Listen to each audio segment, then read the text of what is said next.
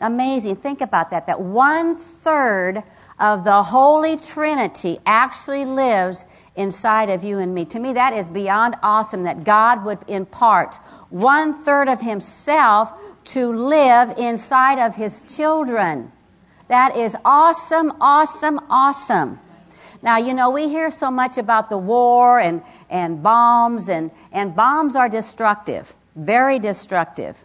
If someone wanted to throw a bomb at this, these speakers, not only would it destroy the target, but it would destroy everything else around the target. But a bomb never has and never will be powerful enough to reach the pit of hell. Never will happen. But the same spirit that already reached the pit of hell and raised Christ from the dead lives inside of you and me. Mm. Wow. it already reached there. That same spirit. That means the spirit of power of the Holy Ghost that is on the inside of you and me has the ability to zero in on a malignant tumor, destroy all those cancer cells, and never harm any healthy tissue around it. It can zero in on any disease, anything, and destroy it and never harm any healthy tissue around it. Awesome, awesome, awesome. That's the kind of power that has already been imparted into you and me. That medicine, God's medicine on the inside of us, has an assignment to heal the body. Look at 1 Corinthians uh, chapter 6. That is awesome that we have one third of the Godhead actually lives on the inside of us. So in 1 Corinthians chapter 6, in verse 19, what? Know you not that your body is the temple of the Holy Ghost, which is in you, which you have of God, and you, listen, you are not your own, for you have been bought with a price. Therefore, glorify God in your body and in your spirit, which is God's. So if God and Jesus live in heaven in this beautiful place, do you think for one moment that he would want the other third of himself to live in a sick, crippled, mangled, diseased temple? No. He said, That is my temple. I live there. I want it healed. I want it to glorify me. Don't you ever think that he doesn't want you healed because he says, I bought your body. And my t- it's my temple. The other third of me lives in there. Now I want you to glorify me. And you glorify me by you take my medicine. And if you have to take it every hour on the hour, you take my medicine because my medicine has been given an assignment to heal my temple. So you can never question does he want me healed? Are you the temple? Oh, then yes. oh, yes, he wants you healed because you have been bought with a price. And you just think about, just think about the medicine. He, cho- he could have chosen anything to be the medicine. He could have chosen on September 1st at 10:15 if you'll stand under the sun you would be healed i mean he could have he could have chosen anything but he chose to have his word be the medicine. That is his prerogative. That is what he chose. He chose his word to be the medicine for his temple. And who made who made the human body? God made the human body. And he gave us his word to heal the human body. So the human body made by God will never reject God's medicine. And God's medicine coming from God has an assignment to heal God's body. They both have an assignment. The, the human body will never reject God's medicine. God's medicine will never reject the human body both made from God to blend and to work together. They have an assignment to work together. Just like seed and soil. God made the seed, God made the soil. When you put that seed into that soil, that soil will not reject the seed, and the seed will not reject the soil. And so it is with your body. Your body was made to respond to God's medicine, to heal it, so that it can be glorifying the temple. I mean, it's just simple. And when you think, it's simple. Simple, simple, simple. We just have to follow the instructions. How difficult can that be? You've got to have the ear gate, the eye gate, the mouth gate, and the heart gate all involved. I know sometimes it's a lot of work, but do you want a miracle? I mean, I, I like miracles, but there's a price to pay for them. It cost Jesus his life. Wimpy people don't win. Lazy Christians don't win. So, like I said, the eye of faith has to see first what the natural eye does not yet see.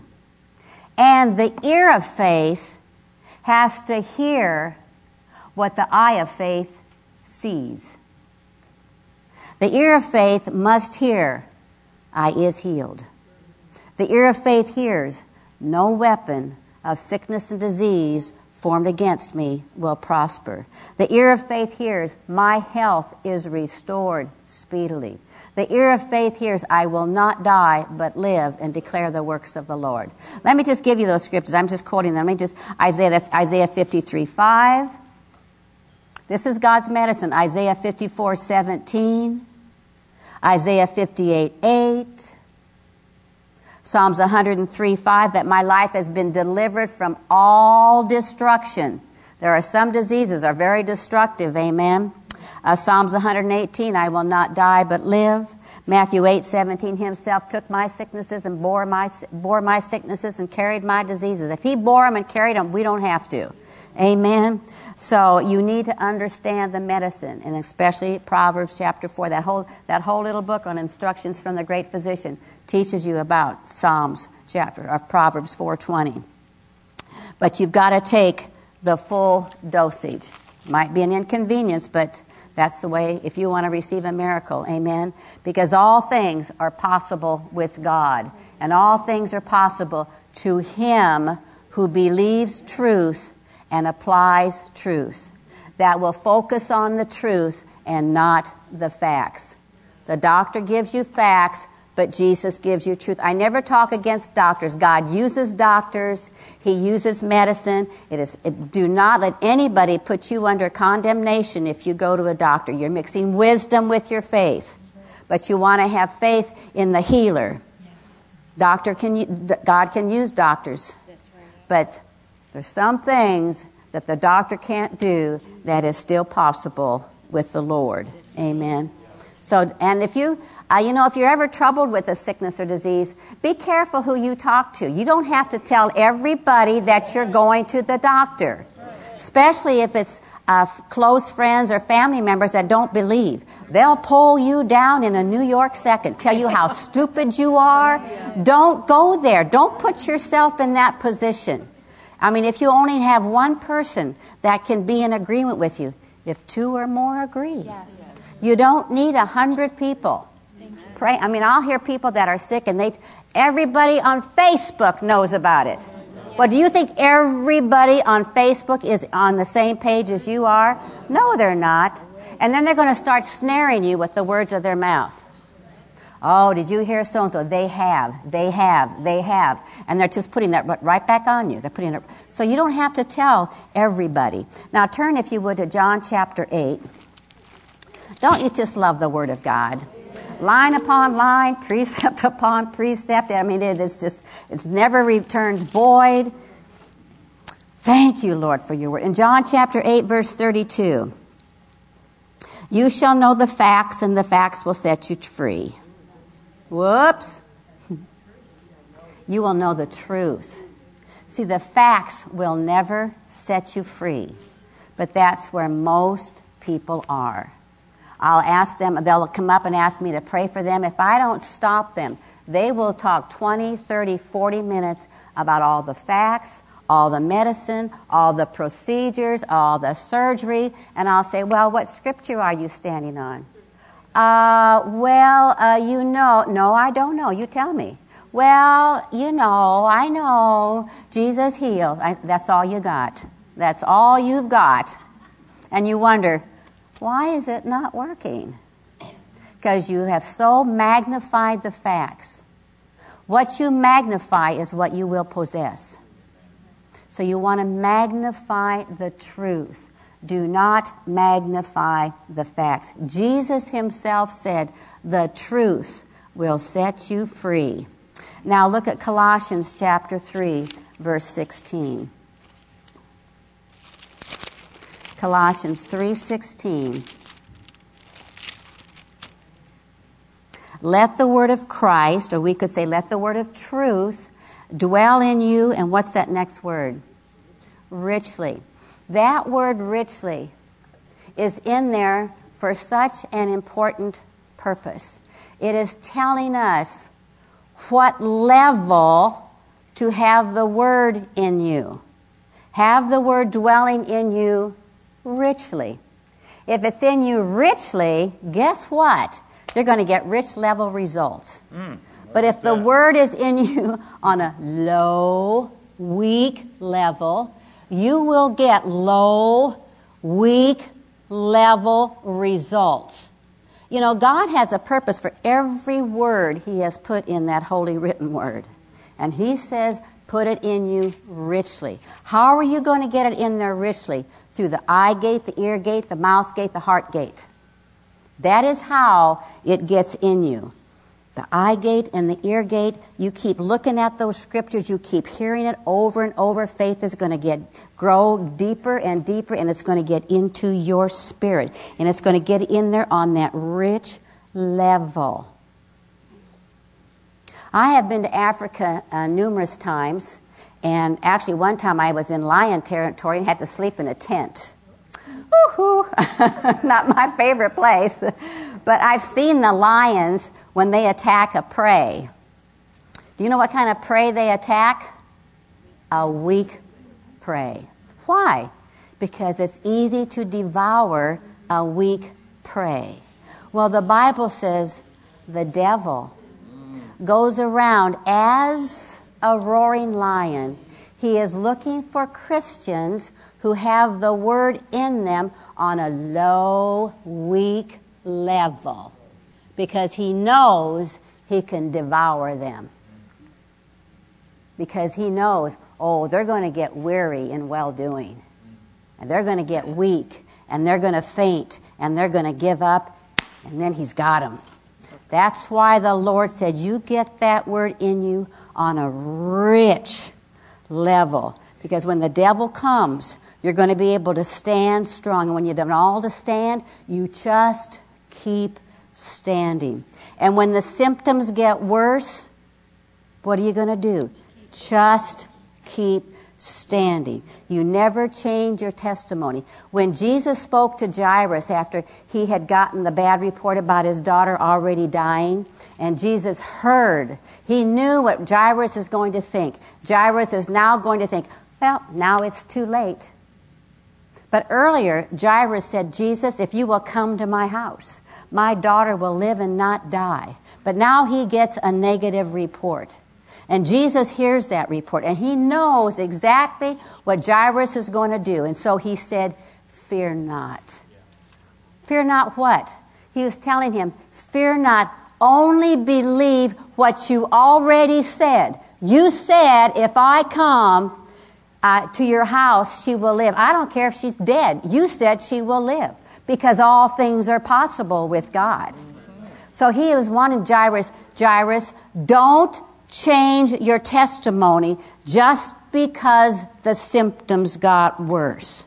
See, you can't change your testimony. You got to know that you know that you know. And when it's in you on a rich level, you will know that no weapon formed against you will prosper. No fear, no more negative reports. I don't care what the symptoms say. I don't care how hard your body is screaming out in pain. You can't change your testimony. The devil is just waiting to see how low, how hard can I push him till I find out that they're going to faint and give up. Have the word in you richly. Now look at the Gospel of John. John, can you see how it works? In John chapter 6, in John chapter 6, verse 63, again, this is Jesus speaking. It is the Spirit that quickens, the flesh profits nothing. But the words that I speak unto you, they are what? Spirit and life. How do we worship God? In spirit and in truth. And Jesus is saying, Well, my words are also spirit and life. So when you go around and just uh, quote scriptures, and again, we need to speak the word of God, you're meditating and stuff, but just saying, oh, I'm healed, I'm healed and healed, and never take the and follow the instructions, you then you're t- it's just coming out of your mouth. But when you get it in you on a rich level, and then you begin to speak it from your spirit. Remember, worship only, if you only worship from here, your worship is shallow.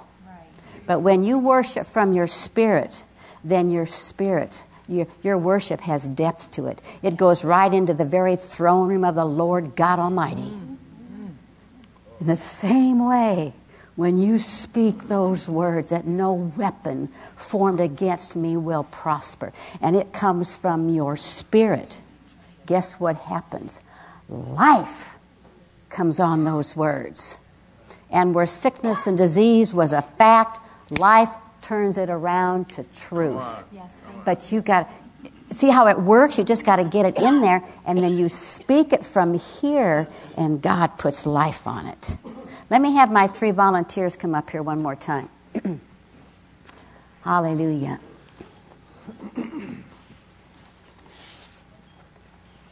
Here comes my body. Thank you, gentlemen. If you go to a doctor for a physical examination, the only part he's going to examine is your house, right? That's your physical body. He's going to examine the outside or the inside of your house. And he might say to you, Oh, I'm so sorry to tell you, but you have leukemia, you have diabetes, you have allergies, you have cancer. He says, You.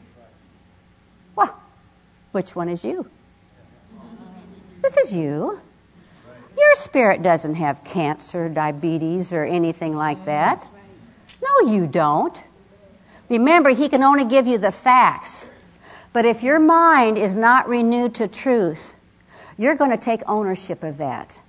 Fear is going to grip you. And now your spirit might say, Yeah, but it is written, by his stripes I'm healed. Yeah, but the doctor said, It is written, but I don't feel good. It is written. Yeah, but. There's no yeah, buts in the book. That cannot even be in your vocabulary because it's not in here.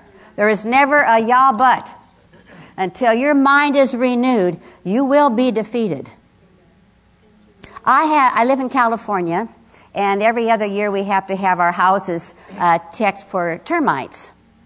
And the termite inspector comes out, and then he checks your house. And for example, he might come back and say, he'll knock on the door, and he'll say, oh, Marilyn, I'm so sorry to tell you, but you have termites. I'm not going to take that personally.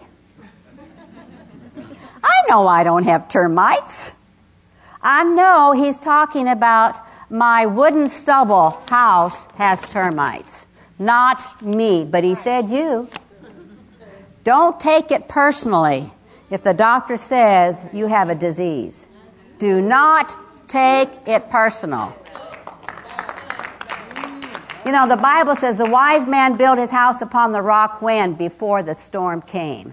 Living in California, we have tall buildings in San Francisco and Los Angeles, San Diego. When they built those tall buildings, they make them as earthquake proof as possible. And you, you know when they do it? Before the earthquake not in the middle of the earthquake. That's why you have to have the word in you richly before the storm comes. Don't wait to the middle of the storm. So every day you ought to take a dose of God's medicine. Use your eye gate, ear gate, mouth gate, and there you are. And there, this just reminds me of something. I have a little card in the back. I, I wrote this to help people get the word in them first thing in the morning. This is a laminated card to hang in the shower. They're scriptures for health and wealth because those are the two areas where the devil will attack you the most to keep you from doing kingdom business. So don't wait to the end of the day to light your path while you're shampooing your hair. It is written, my health is restored. My, I'm free of migraine headaches. I have a good memory. I don't participate in senior moments. My vision is sharp and clear. My hearing is restored. You got it right there. Amen. So um, you need to understand how powerful your words are. Now, I'm going to promote you guys. Hallelujah. You thought I forgot, I'm sure. I need one more gentleman. Sir. Hallelujah.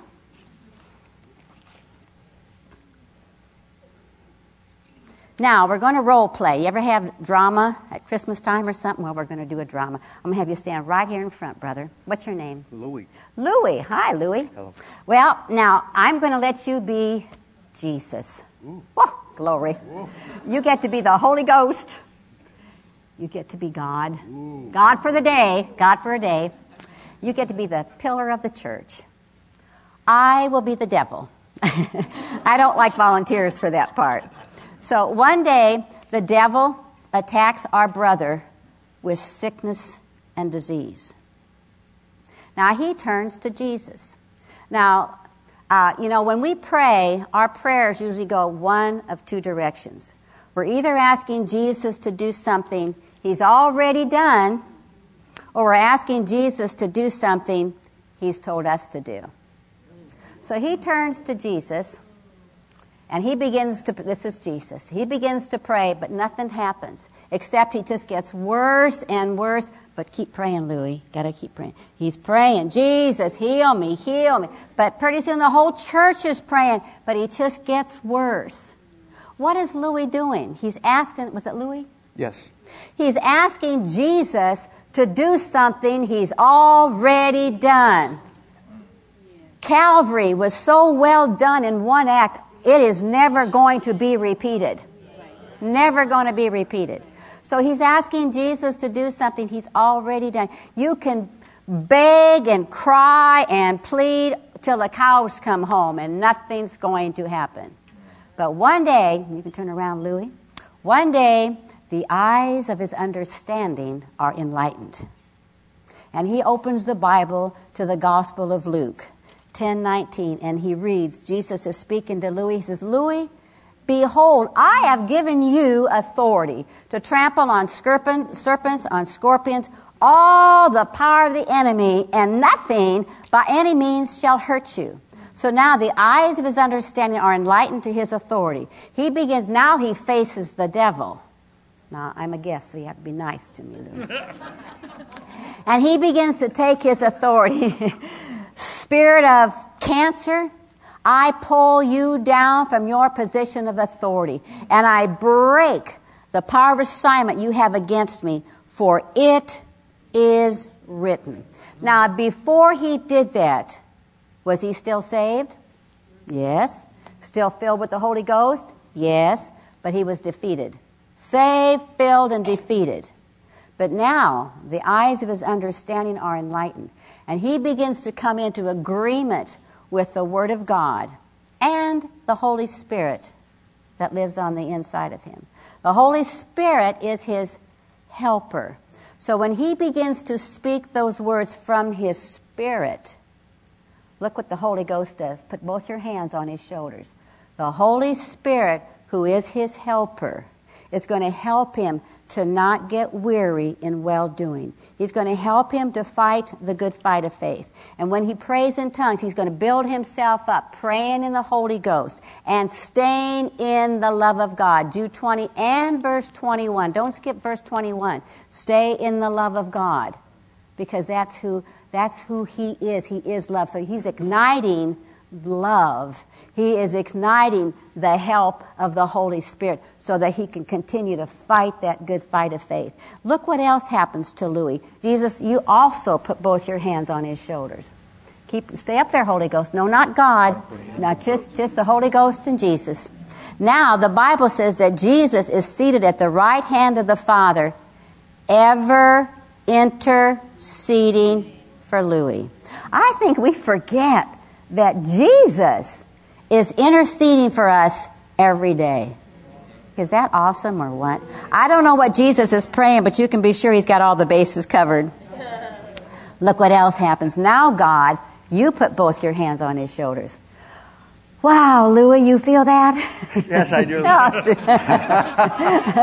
the Bible says that God looks over the words that Louis speaks from his spirit.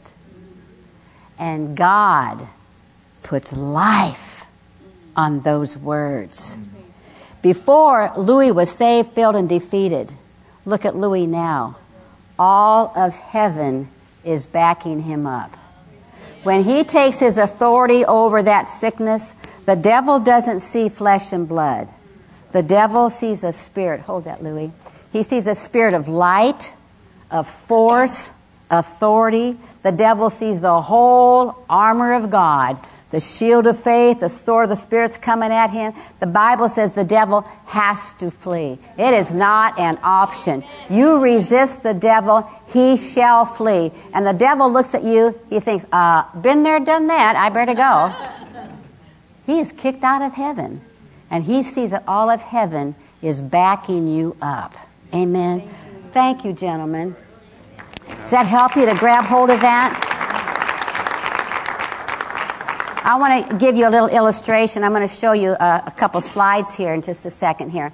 Uh, I'm a volunteer chaplain for the police department uh, where I live. That's how I serve my community. They kind of work around my schedule. But uh, I have to. I wear a bulletproof vest. I have a full police uniform. My job is to ride in the police cars with the officers. I kind of look like the Hulk when I have that vest on. But uh, that's my assignment. So, do you guys have that ready that we can show that slide? I wanted to show the picture of my. This is my personal bulletproof vest. Now, all the police officers, we have to wear this bulletproof vest. The purpose of this is it's like it's a shield for us.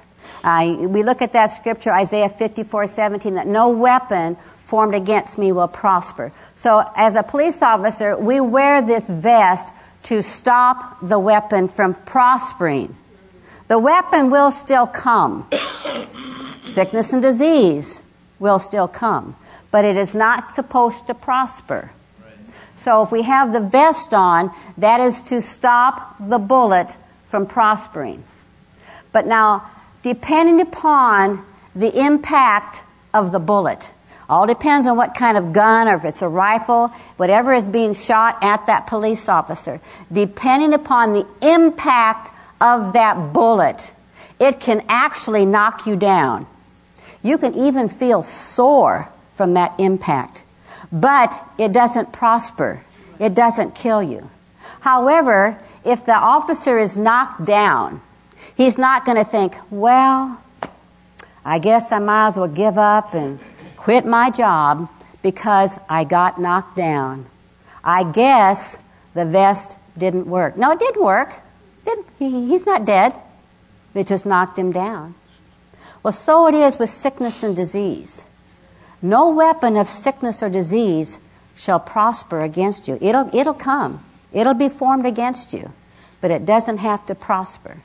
But so often, the impact of the pain or the impact of that disease can actually put you in bed. It can actually put you in the hospital. And those symptoms can continue to get worse and worse and worse. And so often people think, well, I guess the word didn't work. I guess I'm just, uh, I wasn't destined to be healed. So they get weary and they give up. And then the disease prospers. They give up, they think, ah, well, I guess it didn't work. No, don't change your testimony just because it knocked you down. You will get knocked down. When I was in the hospital with malaria, every day I was getting worse. Malaria progresses very rapidly. It, it uh, destroys your liver, your kidneys, your spleen, and your blood. Uh, you, you, are very nauseated, you have a very high fever, and every day I'm getting worse and worse. It kills you very fast. This, this happened in, in six days. The disease specialist came in to tell me, he says, Marilyn, I'm sorry, but you are dying. And if you want to say goodbye to your family, he handed me the phone. He said, You need to call them now. This afternoon will be too late. Mm. That's close. That's very close. I thought, well, God didn't heal me of cancer so I could die of malaria. Hmm. That does not compute. Hmm. Hmm. I thought, no, I'm, I'm not going to call my family and tell them that. And I fell asleep. And I woke up about 2 or 3 o'clock in the morning and I thought, I'm still breathing. I am still alive. now, this whole week, repeatedly, I am taking authority over that spirit of malaria. And let me say something victory is never determined by the volume of your shout. I don't know about you, but when you're about to die, there's just not a whole lot of volume left anymore. I didn't have any volume, but I still had the power of the Holy Ghost on the inside of me. The same power that raised Christ from the dead is still alive on the inside of me. And I thought, devil, you're going to see me sitting up today. And I took a hold of the support bars on the side of my bed and I pulled and I pulled and I pulled until I was sitting up straight. And then, in the name of Jesus, I took authority over that spirit of malaria. And I knew then I just got the victory. I knew it. And I collapsed back in bed from exhaustion. Three days later, I walked out of the hospital. But by morning, my fever had broken. But you don't, you, you don't count how many times you take authority. It is a lifestyle. Right. And this is a copy of one of my medical reports. Uh, Marilyn Neubauer, St. Francis Hospital, Tulsa, Oklahoma, June 1986, July 1986. This medical report says this patient is going to die. These are the facts. Mm. Psalms 118, verse 17, is truth. I will not die, but live. So I chose to go with truth, not the facts. Truth will always reverse the facts. But you got to know, I mean, every day that weapon was getting stronger and stronger and stronger. I'm now in the hospital. I have now been given a death notice. I have hours left to live. But truth will always change the facts. But you have to have that word in you on a rich level. A rich level. No matter how bad it gets, uh, you've got to know that you know that you know. The only way you're going to know that's through the eye gate, ear gate, mouth gate, heart gate. You've got to get it in you from the abundance of the heart, the mouth shall speak. You've got to learn to to take that authority and to, to stand strong. Now, I want to show you the next picture. Uh, this is a picture of me with my police uniform on. Full fledged. I look like a police officer, but I'm not one, but I, I am a chaplain. But anyway, um, when, I've been with them now for 13 years, but the first couple of months that I was with them, uh, we were on a traffic uh, call, a traffic accident, and on a highway and the police officer had to go and talk to the people that were involved in the car accident. Now there's a lot of traffic on the highway. He says, uh, Chaplain, sometimes they call me Chappie, one guy calls me Madre. but he says, Chaplain, I need you to get out there and stop all the traffic. And I thought, oh, you got to be kidding. but I knew that was my job, and I, I just knew with the police department. I thought, oh Lord, please let the car stop. And I'm walking out there. I think I had one eye shut. I mean, I, I was. I mean, I was a little hesitant, you know, about this thing. I thought, do these cars know that they have to stop when I get out there, you know? And I, I'm going out there and I looked up, you know, and they all stopped. I thought, well, glory to God. You know, they all stopped. But they didn't stop because Marilyn was in the middle of the road. They stopped because they saw that uniform. And they know the whole city, the whole state, the whole entire country is backing up a police officer when he stands there and says, Stop. Ephesians 4:27 it says you give no place to the devil.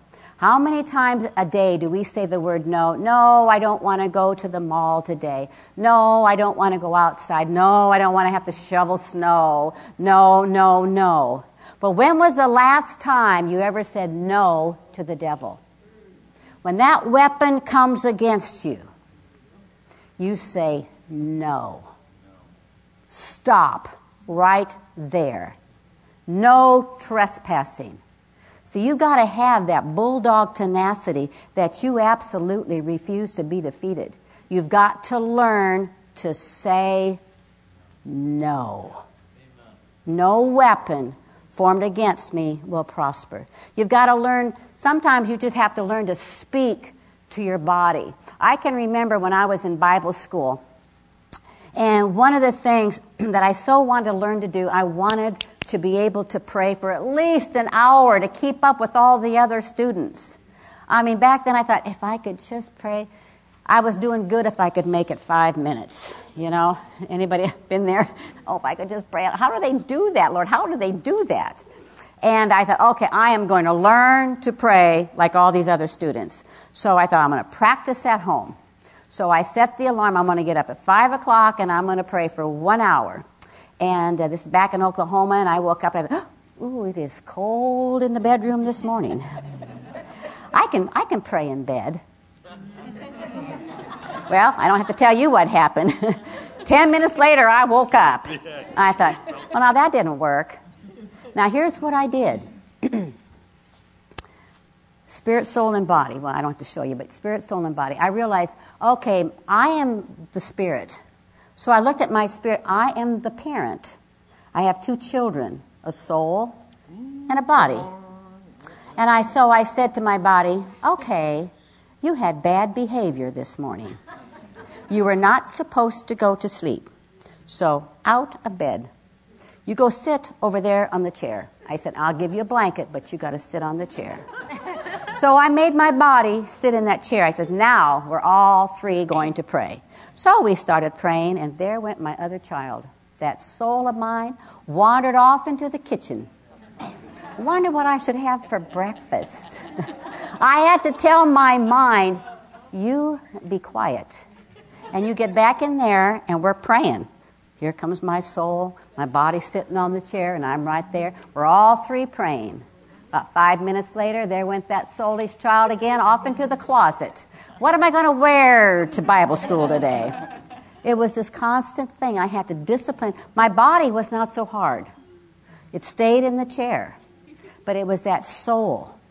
I had to discipline my soul time and time again. I had to keep saying, You be quiet, you be quiet, you have to focus. I thought, I need a target. I need a target so that my soul had something to focus on. So I thought, well, we're going to pray for Brother Hagin. We're going to pray for all the teachers. So I had a target and helped my, my mind to stay focused. And within a few days, we made it. A whole hour we were all three praying. Well, see, sometimes you got to speak to your body and say, Body, you were designed, made by God to receive this medicine. Now you line up and you receive this medicine. Yeah. Speak to your body. Say, Now line up. Amen? So, see, sometimes we just have to be tough but, but you are, you're the one that's in charge. You are the parent. So we've got to do uh, and, and take authority over those things. So you've got to have the eye gate working, the ear gate working. You've got to understand your authority and take your. Does that help you to see that, that, vest and stuff? But you have to remember, regardless of what does or does not happen to someone else, you have got to stay with the Word. Now, I want you to go back to Proverbs Proverbs chapter 4. We read in uh, verse 23, uh, like it says in the NIV, above all, guard your heart, We want to guard it against the facts. now let's look at the very next verse. Put away from you a froward mouth and perverse lips. Put far from you. A proverb, proverb mouth, or we could say a decept, deceitful mouth, is a mouth that speaks an untruth.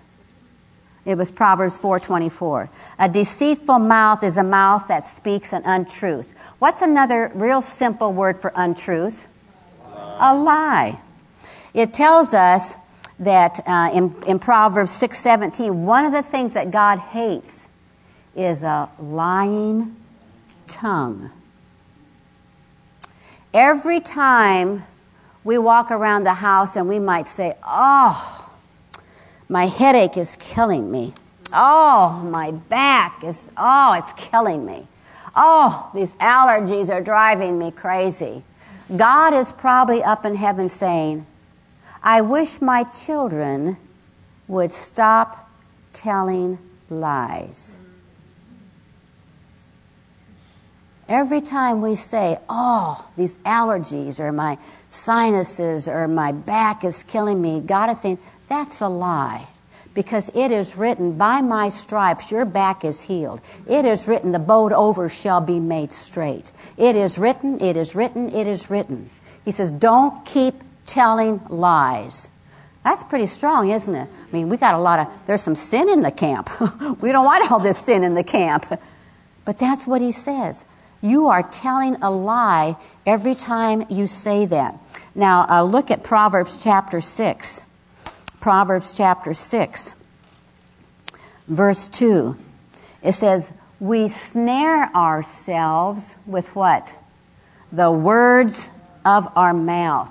That's why it is so critical that we have the truth in us on a rich level. And you know what I do? I used to have, uh, when I lived in Nebraska, uh, I had a big garden. I lived out in the country and I had a big garden. And I loved tomato plants. And I would have all these plants and I'd put them all in a row. And after I'm all done planting, I'd just step back and look at, is that row straight? Oops, there's one plant that's not quite lined up. So I'd go over and I'd just pull up that plant and I put it right, because I want them all in a nice straight row. And I put it back in there. I uprooted it and put it where it needed to belong. belong. What I've learned to do is, I, because the Holy Spirit is your helper, I say, Holy Spirit, I want you to help me every day. And every day I start to say a lie, I want you to check me. Yes. So when He checks me and I just said a lie, I, I uproot that lie. Just like I uprooted that tomato plant, I uproot the lie. And I say, Lord, I repent of telling that lie. I uproot it. I ask you to forgive me right now for speaking that lie, for it is written, by, my, by your stripes. And then I speak truth. So I've uprooted the lie and I spoke the truth. Simple. But you need the Holy Spirit. Always use the Holy Spirit to help you. And then, you know, we're all citizens of heaven, right? We're in this world, but we are not of the world. I travel all around the world preaching. I just got back from India and Thailand and Burma just a couple weeks ago. I've been in 38 countries. And when I'm in these other countries, uh, for example, um, I can't go into a Chinese restaurant. I can't speak German in a Chinese restaurant and expect to get apple strudel. As a citizen of heaven, I cannot speak the world's language and expect heaven's results. So I can't keep speaking lies and expect to get the truth. Truth says, I is healed. Amen. So it says here in Proverbs uh, 21 23, he who guards his mouth and his tongue keeps himself from calamity. Very powerful, isn't it? So it's so important that we guard our mouth and our tongue. And there again, the more you have that word in you on a rich level, the easier it is. Because again, we walk by faith, not by sight. We walk by truth, not by facts. And another thing I like to say again, like I said earlier, is to stay, stay in that love of God. Be rooted and grounded. Be able to comprehend the height and depth and the width and breadth of His love. Because once you comprehend His love for you, walking by truth comes so much easier. The more you comprehend His love, walking by faith, walking by truth, it just comes so much easier. Amen. Amen. Amen. Amen. Now turn to Deuteronomy 30. Deuteronomy 30. We're talking about the power of our words, power of the tongue. In Deuteronomy 30, it says, I have set before you life and death, blessings and cursings. And then he tells us which one to choose. Choose life. Now, this is an open book test. I mean, you can't get any easier than that. He tells us what to choose. But another thing I love about the Lord, He not only tells us what to do, He tells us how to do it. Now, turn, if you would, to, um, was that Deuteronomy? I gave you Deuteronomy 30, 19. Now, turn to Proverbs 18. Proverbs 18 21. Now he tells us how to choose life death and life, blessings and cursings, or we could say sickness or health are in the power of the what? The tongue. I want to give you an illustration or, on something. Uh, Gary, I'm going to have you help me. Everybody watch Gary now. He's going to help me. Gary, I want you to go up there and pick up that chair and put it right here towards the front. Gary's going to pick up the chair. Thank you, Gary. Now you stay right there. Can you all, did you all see Gary bring that chair over here? Did he pick it up with his nose? No. With his eyes? No. He picked it up with his hands.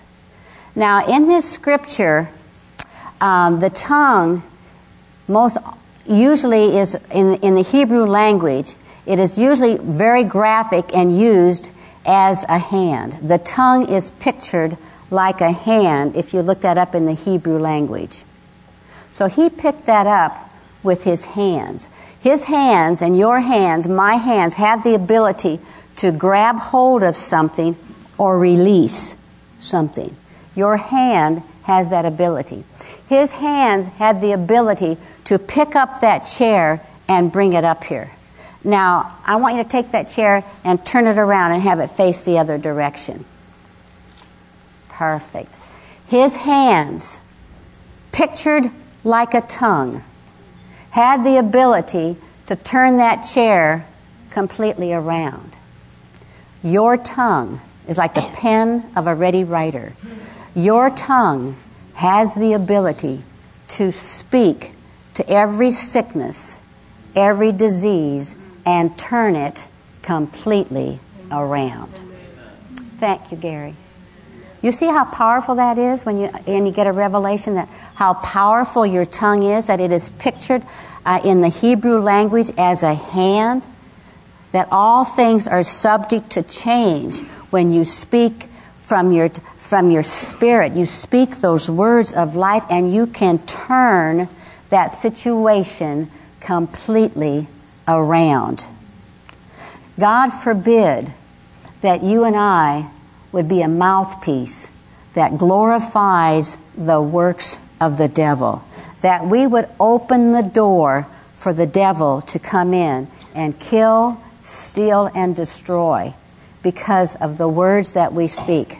It is so powerful. That is why you've got to get that word in you on that rich, rich, rich level. Amen. It is absolutely critical. I can't emphasize it enough. Uh, you've got to use the eye gate, the ear gate, the mouth gate, the heart gate. You know what I do every night? And uh, I'm so grateful now for having an iPad and, and uh, iPhone and, and um, iPod. Um, that I can listen to a sermon every night when I'm traveling, but every night at home.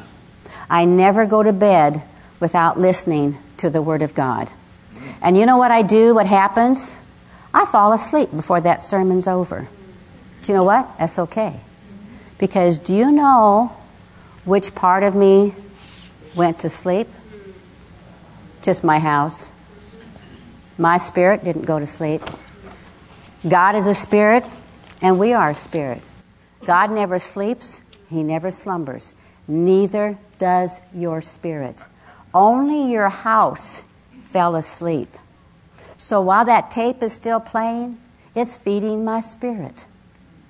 And my spirit just gets richer and richer and richer. And then the other thing I do, I have on my nightstand, I have a, a pad of paper and a pen. And I can't tell you how many times the Holy Spirit wakes me up at night. And He might say one word, He might say a couple of things, He might give me a whole lot of information.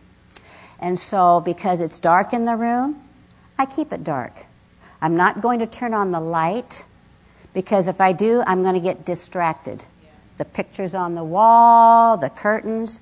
I don't even usually open my eyes because he's speaking to my spirit. He's not talking to my mind, he's talking to my spirit.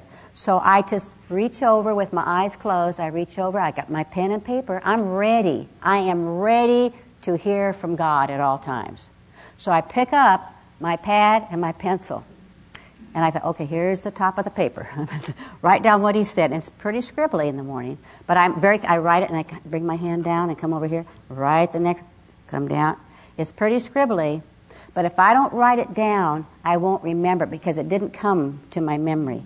It came to my spirit. So I've got it right there. It's just like when some, sometimes somebody's given a prophetic word, people write it down. Let me tell you what he said because you may not remember it. you know, so work with God. Work with your Holy Spirit, helper. He is your helper. And sometimes we think, sometimes you ever scratch your head and think, oh, it's a mystery to me. Well, the Holy Spirit is the revealer of secrets, He's the revealer of mysteries. So you want to work with the revealer. The more you pray in the Holy Ghost, the more in tune. You're causing the ear of your spirit to become more in tune with the voice of your Father. You know, if you can just, I'm going on here, I'm going to stop for your break, but you can just imagine a big circle. God's at the top, and we're down here, and for illustration's sake, we're going to say that the Holy Spirit is at both sides. So when I pray via the Holy Spirit, the Holy Spirit takes our prayers up into the throne room. God always hears our prayers. The eyes of the righteous, He always hears. The eyes of the Lord are upon the righteous. He hears their prayers. So when I pray, the Holy Spirit takes my prayer up to the throne room. And now God hears my prayer, and He's going to answer my prayer, and He's going to answer it via the Holy Spirit because it says in John 16, 13, the Holy Spirit, the Spirit of truth, has come to guide us into half the truth or all the truth. He's come to guide us into all of the truth. He's going to guide you into the truth of what you need to know. Maybe you need to make some adjustments in your life or your diet or something for healing. He's going to guide you. And it says the Holy Spirit is only going to speak what he heard the Father tell him to say. So when God answers my prayer, it's going to come to me via the Holy Spirit. And I'm going to hear it on the inside here. And so I am ready to write it down so I don't miss it. Mm. But see how important it is? Work with your helper. I mean, I just love the Holy Spirit. You know, if you can learn to work with the Holy Spirit, that is, that is more valuable to you than uh, a word of knowledge, a word of wisdom, because He lives inside of you constantly. It is more valuable to me, not, not putting down the gifts of the Spirit, you understand what I'm saying. But if you can learn to work with your helper, He is there for a purpose to help us to live a victorious life. Pray in the Holy Ghost. Worship in the Holy Ghost. Sing in the Holy Ghost. Just be so attuned. You can pray in the Holy Ghost after you've done your shower scriptures. pray in the Holy Ghost when you go walking, if you're on the bus, if you're, you're cleaning out the, the garage or you're washing dishes, whatever you're doing. Just get so into the habit of talking with the Holy Spirit because He's always going to talk to you. God is God loves our fellowship. Mm. And you may not hear it at that moment, but you will hear it. You will hear it. Amen. Amen. God bless you. We'll take another break and come back in 10 minutes.